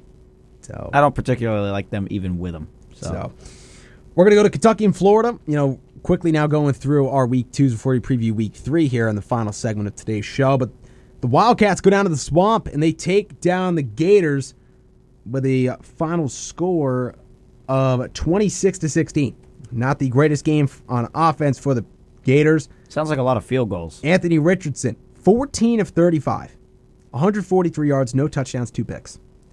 A QB, a quarterback rating of 3.8. Oh my! Three- 3.8? 5.8. That's as many points as Dak Prescott got me this week. Yeah. Um, horrible game. I mean, Ri- the Richardson hype train was there after Three Florida point eight stunned on the same Utah. scale, up to like what does it go to? One twenty, one on perfect pass rating, I think is a 156. Yeah, one fifty six. I thought. So, Wow. yeah, horrible game. Did he make a pass? Like, Completed 14. wow, that should get you more than three points. Um, but no, there were some horrendous throws in that game. But yeah, the Richardson hype train was alive and well after they stunned Utah 29-26 in week one. But Kentucky went in there and win one. And you know, people people doubted the Wildcats, but I am not. I am a Wildcats believer. I am all aboard the Mark Stoops train. The Wildcats are a wagon in the SEC East this year, of course, behind Georgia, who's the number one team in the country. But this is the second best team in the SEC East in my mind. You know, you got Tennessee and Florida close behind for third, but right now it's Kentucky for me in second. The offense doesn't blow you away. These stats, you know, their leading rusher, uh, Kavosiey Smoke, goes for 14 carries, 80 yards. That's 5.7 a carry. I mean, that's not that's, that's all right. That's pretty good. Eh. Uh, but yeah. you know, 38 carries in total, 70 yards, 1.8 a rush. That's bad. That's, I mean, that's not a rushing attack at all. That is no rushing attack by any means. Uh, just because of the production from all the other rushers, not smoke. Uh, but and then Will Levis, 13 and 24, 202 through the air, one touchdown, one pick. But he made the throws he had to. You know, the, the, these stats are not ones that jump off the page, but he was made the throws he had to make. Uh, and they were big throws at that. Mitch, before I let you comment on that, quick message for the KUR Notebook. Attention KU community, join the Women's Center on Tuesday, October 11th from 3 to 4 p.m. at the Boxwood House for Hack Your Hormones, a presentation on your hormonal What? cycles on how to optimize efficiency in a patriarchal society. You do not want to miss this informative event, so please attend. This message of community interest is brought to you by the radio voice I of will Princeton be University, there. KUR. So, interesting number, guy. You know, yeah, I mean, I guess. Jack's speechless. Everybody. I don't know what to say. Uh, but Sometimes all you can do is laugh. yeah, all I guess all you can do is laugh. So Kentucky versus Florida. Uh, that one is interesting, but I think Kentucky will be 4 0 going into an interesting week five matchup uh, against. And I just backed out of my, my schedule. Come here, on, so man. Let me let me get back to it. But I think what you're saying is, uh, They're you know, somewhat correct about Kentucky though being second best yeah, in that uh, that division. It's a modest second. You know, Georgia is just far and away better. But uh, like you, like you're reading off, these stats are they're modest, they're good, not great, and I think that's what the second place in, in this division is going to be: good, not great. absolutely. Well, they're going to be 4 0 going into an interesting week five matchup in Oxford, uh, Mississippi Oxford. against Ole Miss. Oh, different Oxford. against Ole Miss. uh, that'll be a top 20 showdown as Kentucky's upcoming schedule is home against Youngstown State, home against Northern Illinois. Those will be two wins. Yep. Uh, but that should set up a great week five matchup. Can't wait. So, interesting one at that. Final week two game Baylor BYU. Crazy ending to this one. Missed field goal to end regulation by BYU from 35 yards out. First possession of overtime. Baylor 43 yard field goal. No good. Wide right. What is with the kicking this week, Jack? BYU, a chance to win the game. 37 yarder, up and no good. Double overtime, touchdown, BYU. Baylor can't respond. 26 20 double OT win for the Cougars.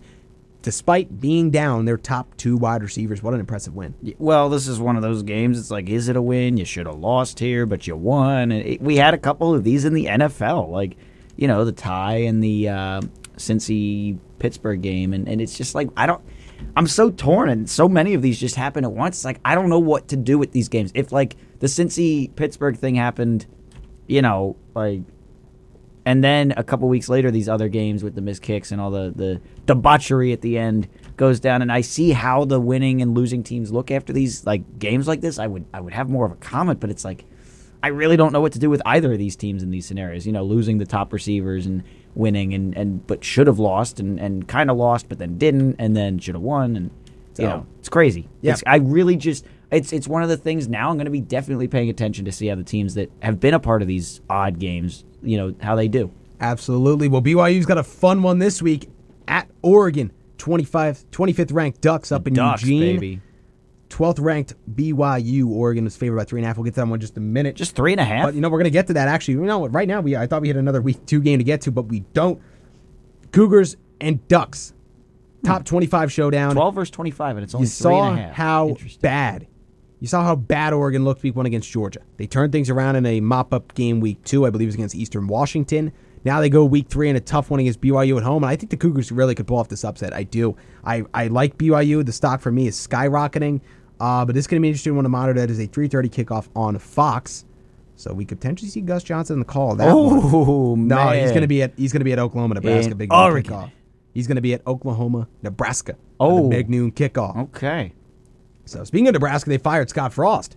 You Oh yeah, yeah, yeah. This He's did gone. flash across my headlines. So, you know, an interesting thing about that before we get into some more week three previews, it's just they they were willing to pay Scott Frost seven and a half more million dollars to get out the door now than they would have had to give him in three weeks. They could have kept Scott Frost for three more weeks, Three paid him a more boatload less money, get him out of here, still in the same season. It's an average But- of two and a half million dollars a week. So they they decided to say nope, uh, we're going to let you go now, and that just shows how bad the state of the program is in the upper you know people in the athletic department of the Huskers. That's a rough one, baby. That's a rough one. So the coaching search will begin right now for the Huskers. They have an interim guy, but for next season in the offseason, they will be going through that process of trying to find the next guy to bring Nebraska back to its former glory as one of the juggernauts of college football back in the 90s, winning the 97 college football championship under the guide of Scott Frost, a quarterback. So, how the turntables, Michael Scott from The Office quoted. um, but yeah, that's an interesting headline. But week three previews more of them. Uh, Penn State, Let's go. Auburn. This is the one This is I'm the one I want to spend three uh, a lot of time on here because it's close. it's close. This is a close game last year up in Happy Valley. Yeah. Penn State won it in a nail biter. But there's something about that Jordan Hare atmosphere. Jordan Hare Stadium down Stop in it. Auburn, Alabama. Stop it's an it. eerie environment. And I'm not saying Penn State's going to lose, That's what you're saying. but go ask Alabama and Georgia what it's like to go into that stadium and in, in an afternoon and a night game when it's going to be an electric them. environment because we've seen the likes of Nick Saban and Alabama go in there with talented teams, teams that, you know, if you're comparing comparatively looking at the rosters, are leaps and bounds better than Auburn. But the Tigers find a way to win because weird things happen in that stadium. I've never been there, but just as a you know fan of the game, you know you look a couple you know in the in the miracle run for Auburn and the national title, they beat Georgia on that tipped ball up in the air. Jordan Lewis comes down with it. It's a late touchdown. They win at 43-37. Uh, you know, so many weird things happen in that stadium. Even last year, you know, Alabama was way better than Auburn. That Auburn was having an average season at best. Yeah. And they almost lost in double overtime. Yep. So it's just that environment there is it finds a way to creep on you and, and it gets you. It just I always you think back to that Chris into Davis, that trap. uh, yeah. Kick six. Auburn's gonna win the football game. Yeah, absolutely. Love that call. So it- it's just it's incredible how that atmosphere in that stadium produces so many weird moments. I think we could be in store for more this week, No, we're not. but Just quiet. it, it definitely could happen. I think Penn State will win, but I, you know, Auburn is certainly capable of pulling off the upset in some weird things. Penn State has some clear cut advantages. Uh, the offense for Penn State is just better than the Auburn offense, and one of the big problems for Auburn is their passing game. Uh, T.J. Finley will not be able to win them the game through the air. Uh, the Auburn rushing attack is very good, but their passing game is not. Stack the box, make T.J. Finley throw the ball and beat you because they have a you know they have a lot of backs down there in Auburn that they can mix and match and throw in at you. Uh, but you know another big concern for me, Mitch, if I were to ask you what would James Franklin's road record be through 38 games on the road at Penn State, what would it be? What would On your- the road at guess? Penn State. Oh, dude. Oh man. Uh, 38 games. You said. Yep, Okay, give me 26 and 12. 19 and 18. Oh, His road record at Penn State. that's going on only thir- that's only 37 games. No, it's not. 19 plus 18. It's 37. Uh, yeah, it was 37. Did oh, I I, th- 38? I thought you said 38. Okay, uh, if I said 38, I If meant you it to said be 37, then I- I just- meant I it to just be look like Helen 37. Keller I out meant here, it to be 37 Okay. if I said 38. All But right. yes, 19 and 18 Wow. is his road record at Penn State. Well, Barely I'm, above I'm not 500. Really a, I'm not really a fan of him, but Barely wow, I thought it above was better than 500. that. Oh, that's so rough. not a And he lot just of got success on the and road. he just got one in Purdue. Barely, yeah, exactly. So he was It was 500. close. Uh, one of the big notes for me to monitor, though, can Penn State run the ball effectively? Because they did it last week with Nick Singleton against Ohio, but they really couldn't run the ball that much at all against Purdue. No, I was waiting for it against Purdue with Singleton, and it just wasn't getting there. So against it was it- uh, Clifford that had Yeah. to eventually win the game. So Yep. So against an SEC defense, can Penn State get things done? I am not sure. Miami and am. A&M quickly is another thing we got to talk about before we hop off today. Can A&M rebound? Their offense looked abysmal last week against App State. Can they recover? It's going to be a tough environment for Mario Cristobal in his first year with the Canes to go in there and get a win. I do like A&M. That is my best bet of the week if I had to give one. Ooh. Um, it's my favorite pick. I think people are just going to be like Take the points for Miami. Take the points. I think this is going to be a motivated effort for this Aggies team. They're going to win this game and they're going to cover five and a half. Okay. So We'll check you on that one. Absolutely. Some quick games to watch before we sign off, though. FSU Louisville on Friday, Mississippi State versus LSU, SEC showdown on Saturday, Michigan State, Washington, Purdue, and Syracuse, along with UTSA and Texas because of the quarterback situation in Texas. That is going to do it for today's show. Mitchell Smedley to my left. I'm Jack Heim. We'll see you on Monday Go for Birds. the Wednesday windup with a great weekend ahead of college football and NFL. So enjoy watching this weekend. Thank you so much for tuning in once Thanks, again. guys.